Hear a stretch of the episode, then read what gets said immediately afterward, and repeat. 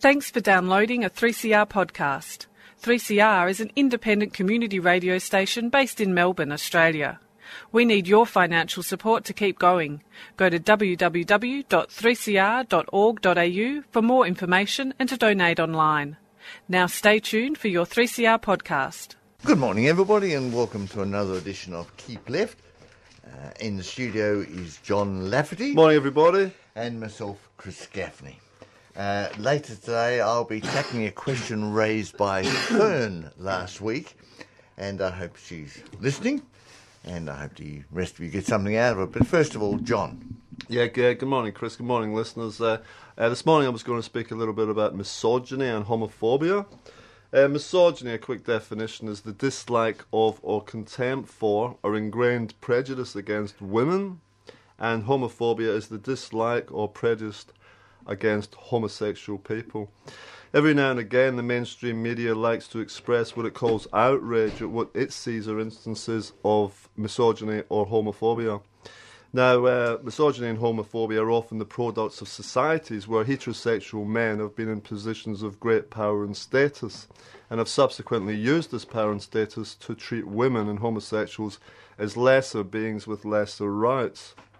This week, two more of these Australian mass media stars were the subject of finger pointing by self appointed moralists. One of them was Sonia Kruger, and the other was Karl Stefanovic. Kruger argued that scholarship should be given on merit rather than on sexual orientation, as apparently some were being. Stefanovic, for his part, used the word trannies to refer to transgender women who robbed one of his colleagues in Brazil.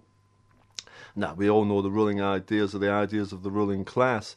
And this past two years, the um, bourgeois class and, and their media, is their media, pretty much 95%, have discovered that transgender people exist. Forget Ray Davies and Lou Reed's colourful portrayals from over 40 years back, and forget all the transgender people who have been um, vilified and worse over the years. It appears that the American sportsman Bruce Jenner's transformation from male to arguably female has triggered this rush by even people such as Donald Trump to fly the flag for transgender rights. Okay, so Kruger and Stefanovic were, uh, even if it was slightly, but I do believe they were out of line with the with the latest fashionable views, and uh, the, the, views I don't think were really correct. Um, but Stefanovic actually saw it necessary to spend almost ten minutes apologising for his use of a bad word, one bad word. Meanwhile, and here's the elephant. trannies a bad word? Well, yeah, that's now considered It's a bad Is word it? now. Yeah. Yeah. Oh, you've got to keep up to speed on this stuff. Obviously, Otherwise, yes. you'll be on here giving a 10 minute apology and telling everyone what a fool you are. okay, so as Stefanovic The listeners know that already. Well, Stefanovic is a fool, but anyway, uh, he's, he's he's now admitting it. But uh, yeah, you've, you got to keep up with this stuff. I tell you. Yeah, that's right. That's right. You know, and meanwhile, though, and here's the elephant in the room: religious uh, preachers, uh, entire communities, and even entire nation states engage in the worst type of misogyny and homophobia. And the fashionable left, uh, certain sections that I can name if you want me to, say nothing about it. Here's a list of countries which still retain capital punishment, that is the death penalty, for uh, the slightest homosexual behaviour. Saudi Arabia, Iran, Yemen, Afghanistan, Mauritania, Sudan, or see, or at least Sudan, or at least northern Sudan. Mm-hmm. Then there is northern Nigeria, but not southern Nigeria. Is that because the Muslims dominate in the north? Yes, that's because the, the north now is, is Muslim, and, and, and we all know it's the elephant in the room, and it's it's, it's because of Sharia law. So uh, you might say it's a coincidence, but all of these countries are Muslim countries. Similar punishments are also uh, carried out against people who commit the uh, crime, the crime as it's considered of adultery, for instance. Now we all know that in ancient times, biblical times, you've seen this in uh, Life of Brian, somebody who slept with a person other than their husband or wife could be stoned to death under the law. It's sanctified in the Old Testament. Uh, yeah, I know, but that was the Old Testament. That's two thousand plus years ago. Oh, yeah, yeah. But Oh, I'm yeah. speaking about now. Oh, I see, yes. You know, of course, yes, Uh, so you know, there's yeah. quite a difference. You see, I mean, if this was in Christian countries or being done by Christians or Jewish people, You'd be make damn sure people would be making a big fuss of it. So we've got to call this that for what it is. Yep. Certain countries living under Muslim Sharia law today still have this barbaric practice in their law, including Saudi Arabia and Iran. That's uh, being stoned to death for the crime of adultery. Now, some people might argue, well, that's over there, it's not over here. Well, right here in Australia, there are in- fact some who officially and openly call for such laws to be brought into force here. And one of these people is the big title President of the Australian National Imams Council, Sheikh Shadi Al Suleiman. Sheikh Shadi was born in Sydney in 1978. He's quite middle class. He spent his life studying the Quran and various Muslim holy books. He has been described by the Sydney Morning Herald as a moderate Muslim. He has even been invited to Kirribilli House for a dinner with the Prime Minister Malcolm Turnbull this year. And yet, Sheikh Shadi, over the past three years, from 2013 to 2016, has made these comments in various mosques in Australia and in England. A woman must obey her husband in order to enter paradise. Give victory to Muslims in Afghanistan. Give victory to all the mujahideen all over the world. O Allah, prepare us for the jihad. Homosexuals engage in evil actions. Allah will send on them diseases they have never experienced before. What's the most common diseases these days? HIV, AIDS. That's so common and there's no cure for it. These are all actions that bring evil outcomes to our society. Women adulterers must be hung by their breasts in hell. Remember that if there is an Islamic state, the punishment of zina, which is sex outside marriage apparently, if they have never been married before, they will be lashed a hundred lashes. If they are married while they commit zina or previously been married and divorced, then their punishment is stoning to death. He's born in Sydney, he's aged 38. He's speaking about Australia. Well, he's a nutter. Absolutely, he's a nutter. Now, of course, we can laugh this off that Sheikh Shadi is only speaking to a tiny percentage of the population. He's only a nutter. An estimated 3% of Australians are now said to be Muslim. This guy is born here. He's speaking about what he and presumably his followers would like to see as the law right here. And I've spoken to some of these guys earlier this year up in Melton. One of these guys who was wearing a T-shirt, Muslims for Peace, and had very similar ex- uh, uh, ideas. And imagine if it were George Pell or Fred Nile or Pauline Hanson calling for this level of barbarism, killing people for the supposed crimes of homosexual behaviour or adultery. Well, of course they would be condemned. Yes. And rightly so. Uh, now, most arguably, and that, uh, some, arguably most of the left wing, have been negligent and hypocritical on this issue. This issue of violent Islamism. Islamism is no friend of the left, and yet for the past few years, certain sections of the left, who I'll name if you want me to, have seen it as their primary business. Their primary business, splashed all over. In fact, you always walk down the street here, you'll see it splashed all over uh, poles, etc. Their primary business is to oppose what they call Islamophobia. Now, the late Christopher Hitchens, he made mistakes occasionally. For instance, he advocated the war in Iraq, but he did a lot of good stuff too, Christopher Hitchens. And he said Islamophobia was a word created by fascists and used by cowards to influence morons. It really is a waste of time and energy to even worry about such a thing, and certainly to make it the main plank of your concern. Uh, and until and unless the left starts to put aside this rubbish and actually address real issues of concerns to working class and underclass people, I think that the likes of populist clowns such as Trump and Hanson will continue to win over people who we should be winning over to our side. And I think we've seen that happening. Now, putting aside all notions of Islamophobia, there is a phobia which has become very prevalent in Western societies recently, and that's Russophobia. One of Australia's uh, loud- phobia? Russophobia, so that's Oh, fear fear, Russia. hatred, Russia. yeah. Right, right. One of Australia's loudest Russophobes is the former Olympian Riley, Raelene Boyle. Now, Raelene Boyle competed in the 1968 and 1972 Olympics. Stay awake here. And won three. She won three silver medals. Well, she was given three silver medals. The silver medal is what you get when you lose. To the winner. Okay. Well, you come So second. she she came second three times. Okay, so she's a three-time loser. It's all right. So she won no medals in 1976 and she chose to boycott the 1980 Olympics, which were held in Moscow, Russia, and she's been whinging ever since. Raelene has been very outspoken on Olympic issues and was criticised for labelling South African female runner Caster Semenya a cheat, a freak of nature, and it. These comments refer to Semenya being considered by some to be too masculine to be in the women's races. It was later proven that Semenya was female, and Raelene was heavily criticised for her homophobia. This past few months, Raelene has been speaking out against Russian runners. It appears that some of the Russian athletes have been part of a systemic uh, doping regime, and Raelene had this to say. I don't know. Maybe the whole team needs to go for them to sit up and listen and say, well, regardless of whether you've cheated or not, you're within this party. You're out. I can't see in the socialist world, within control from the top, from Putin, that one person and their team would not be doing what all the others are doing. It comes from the top. Putin. It's long been known that they use socialist drugs. Now, for the record, the Soviet Union competed in nine summer and nine winter Olympic Games. They won six summer games, coming three, coming third, uh, coming second three times, and they won seven winter games, coming second twice. When they were beaten in 1984 and 1988 games, it was largely because they uh, boycotted them or the winning American athletes were on performance-enhancing drugs. The male American runner Carl Lewis was given nine gold medals at four Olympics, two of them, Los Angeles and Atlanta, being held in the United States.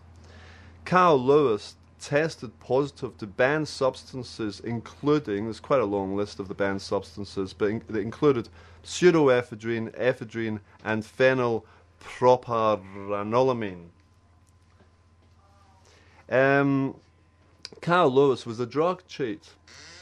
Female American runner uh, Marion Jones was given three gold and two bronze Olympic medals, but was later stripped of them for steroid use. And Florence Griffith Joyner, Flojo, was another American runner who was given three gold and two silver. She died at age 38, and many suspect this was due to her heavy use of performance enhancing drugs. Now, they're three of the most famous and certainly the most successful. But um, in nine, 2003, the United States Olympic Committee's Director of Drug Control, Wade Exum, revealed that 100 American athletes had failed drug tests from 1988 to 2000. 100 of them. Really? American satellites such as Canada and yes, even Australia have also had their fair share of drugs cheats. Ben Johnson and Dean Lucan, to name two of the most famous. On the eve of the Olympics, the targeting of the Russian athletes, not that I'm saying they're innocent, but uh, this targeting constantly, they're bringing up the Russian athletes and people calling that all, that all of the Russians should be sent home. It's another example how, how Russophobia is being whipped up for political purposes. Jolly good. Well, I didn't find that controversial. You said it was going to be controversial. Perhaps It's, it uh, to some. Well, now, last week, a Fern, a listener, posed questions which, and I assume she was being sincere in her question, but these are questions that are a question that's been asked socialists many, many times. And the question is can you point to a successful socialist revolution anywhere? Now, the assumption being made is that if you can't answer such a broad question in three words or less, then that means that you'll never see a society in which the people, all of them, have control of the productive forces, the factories, the businesses, and the banks. Whose interest do you think that belief would suit? Hmm. Let me make a few points first. Human society has developed through a number of stages from primitive communism, when private property was unknown and all was shared. This accounts for the vast majority of time of human existence. When humanity could produce a surplus beyond what they needed for day to day life, it led eventually to class private property and the creation of a state whose job was to protect this un- an unequal distribution of the surplus. The transition from one class society to the next more developed class society comes from struggles between the classes. These struggles are based on the development within the productive forces, the level of technology. As technology changes, so the balance of power of the various classes changes. We should note that not once in human history has a ruling class, whether it be slave owners, feudal lords, or wealthy capitalists, have ever relinquished one portion of their power and privileges. It always has to happen by force. You may not like it, but that's reality. We should note in passing that most of the bloodshed in revolution is caused by the established class resisting social change that will affect their wealth and power. Secondly, this change in social systems and the domination of the new class that's come to power has never been done in one clean single revolution. Day one, you don't have capitalism. Day three, you do. It Yes, but, happen but, like but also the transition from feudalism to capitalism didn't happen overnight with one clean sweep. No, it didn't. The British capitalists, for example. I mean, the aristocracy in Britain are still hanging around. Well, that's right. Still That's right. We've still got med- medieval dregs left left on, like the mm. royal family.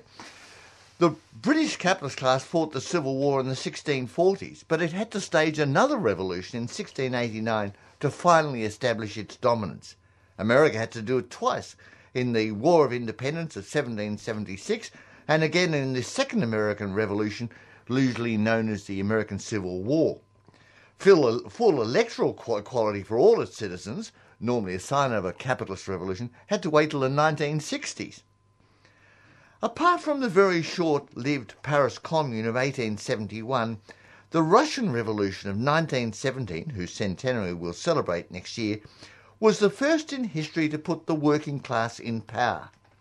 Marx, Engels, Lenin, and Trotsky all took the view that you could only build socialism in an advanced capitalist state, in which production is at the highest level possible and the working people are the majority of society. So, at the time, Marx and Engels thought Germany and Britain would be the most likely candidates. But the development of imperialism, that is, international capitalism, meant that the economy was global and that in fact international capitalism broke at its weakest link, to quote Lenin, Russia. which was Russia. Where, Where but- the but working- Marx believed there wouldn't be a revolution because it was too backward. Well, that's Or not a revolution as he envisioned it. That's right. Well, he thought it would come in the advanced capitalist countries first. Uh, but in Russia, the working class were barely 25% of the population, the peasants were 70%, and the government wasn't capitalists, but feudal landowners. 95% of the people were illiterate. Because of this backwardness in technology and education and everything else, the Bolsheviks, who took power in 1917, knew that they could not build socialism in that, these conditions, mm. and that if the revolution was to succeed, it would be necessary for revolution to break out in the advanced capitalist countries if the revolution in Russia was to survive. For a variety of reasons, revolutions throughout Europe were defeated in the wave of revolutions from 1917 to 23 so that within Russia, encircled, short of everything, the First World War had seriously cleaned them out, invasion by 14 Western armies who were defeated by the military genius of Trotsky and his Red Army. But this backwardness and loss of productivity because of the war leads to a tendency towards bureaucracy. That is, war communism, rationing, concessions to peasants, and hmm. these were unavoidable at the time. Hmm. And the loss of workers' democracy to the bureaucracy was hastened by the lack of means of communication, transport, and illiteracy. So within this Russian society, a bureaucracy grew up.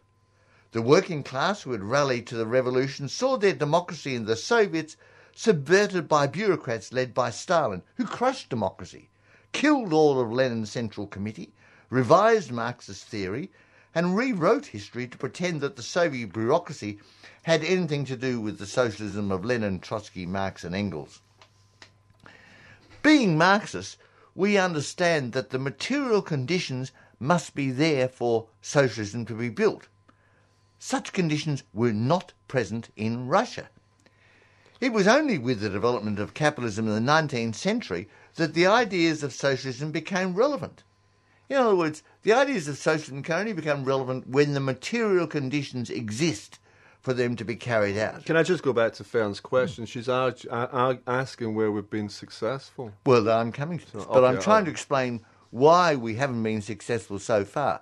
That it's not a question of the failure of the theory in Russia; it's a failure of what the, which the theory is well aware of, of the material conditions weren't there. The Soviet Union, whether it's under Lenin or later Stalin, there's still a huge advance on side Well, yes, Russia. yes, we will. Right, so it is successful in many, many ways. Well, in I some mean, it's, ways. they have a huge Except it didn't, build, it didn't bring socialism, and that's the point. I You, think. you, you're taking a backwater in 1917 as Russia was, and by the, the 1950s they're leading the space race. Well, this is true. This is true.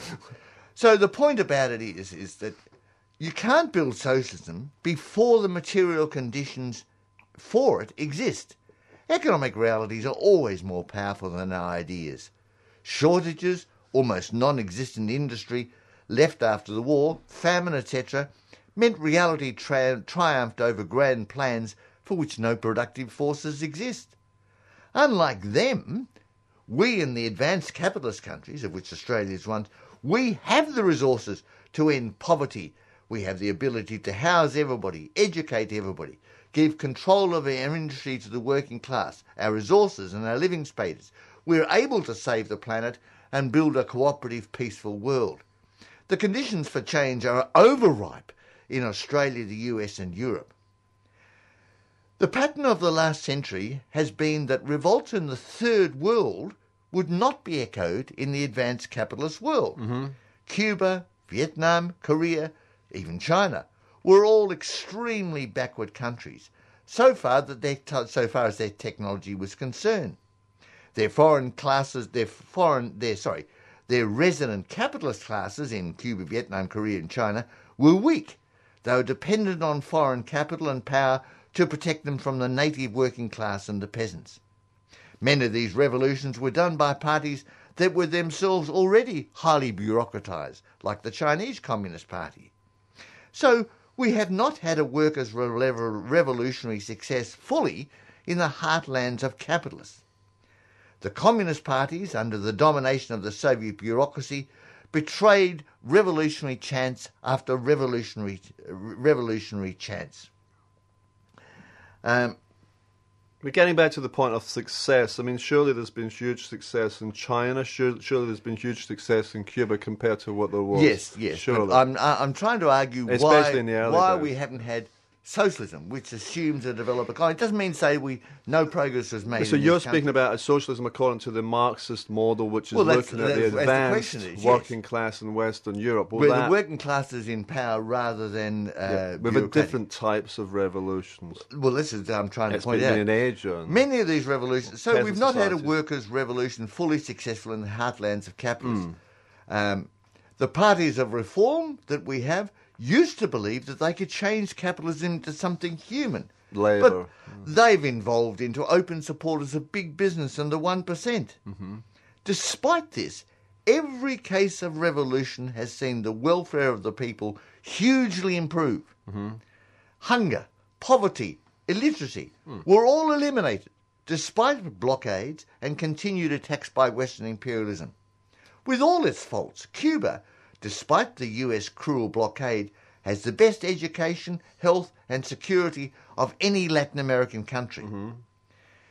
It was the collectivization of their productive forces, there was their state planning, and the fact that big business wasn't allowed to operate that made these advances for ordinary people possible. The, Bureau, the Soviet Union, despite the fact it's, of its bureaucratic degeneration, was, because of its state control, able to defeat the fascists of Hitler with a loss of 20 million people dead. And they also supported uh, progressive movements in Vietnam, in Cuba, uh, the anti-apartheid movement in South Africa. I think you've got to look at uh, different areas of society where we're strong: health, education, food, housing, and peace. Just compare, for example, China uh, with India today. In 1950, they were roughly Yes, equal, equal right. standing. Capitalist India. capitalist India, capitalist China, Today, uh, because of the collectivization of productive forces, China's way, way ahead. India's still terribly class ridden. There's terrible poverty and starvation. if you've been to India, you won't need any convincing of that whatsoever. That's capitalism. Marxism and socialism is not like religion. Socialism is scientific, not because of the moral value of its ideas, but more to the fact that it articulates the interests of the vast majority of humanity. Under capitalism, which is society based on division between the classes, where the privileges of the few come from the exploitation of the many, you will have a choice of ideas based on each class. The dominant ideology in society is, of course, that of the ruling class. This reflects the interests of the employer classes and the exploiter. This ideology will be in conflict with the weaker voice, which reflects the interests of the working class. We don't own the media, we don't control the, uh, the radio, the schools, the parliaments, the state, and anywhere else. So the weaker voice is that of the interests of the working class, and the, which is the vast majority of the world. The dominant ideology, which most people will grow up accepting as common sense, mm-hmm. not realizing that you know, oh, it's just common sense. What it is is a ruling class prejudice. The dominant ideo- ideology will tell you there's no alternative to capitalism. It's the norm. That socialism will always fail. In 1991, it was the end of history. That's Communism right. That's right. peace. That's right. The end of history. That resistance is futile and that you are powerless. Now, socialism has not made things perfect so far. So we, the capitalists, will frighten you by uh, from ever considering an alternative by imagined enemies Muslims, Jews, communists. Some others will have you believe that the system can be made less deadly to the survival of the planet by gradual reform without social revolution. It's true, some reforms can make life better under capitalism, and but this can only be achieved through class struggle. But the ruling class will constantly struggle to turn the clock back to wish away wages and conditions that were won by a parent struggle, and that's the situation we're having in Australia today. So the working class will not achieve its aims. It will always have to fight for temporary gains, and the ruling class will do its best to get rid of them. There will never be consensus between the classes. Why? Because the ruling class have a different morality, which justifies them in, in their class position. What I do is moral.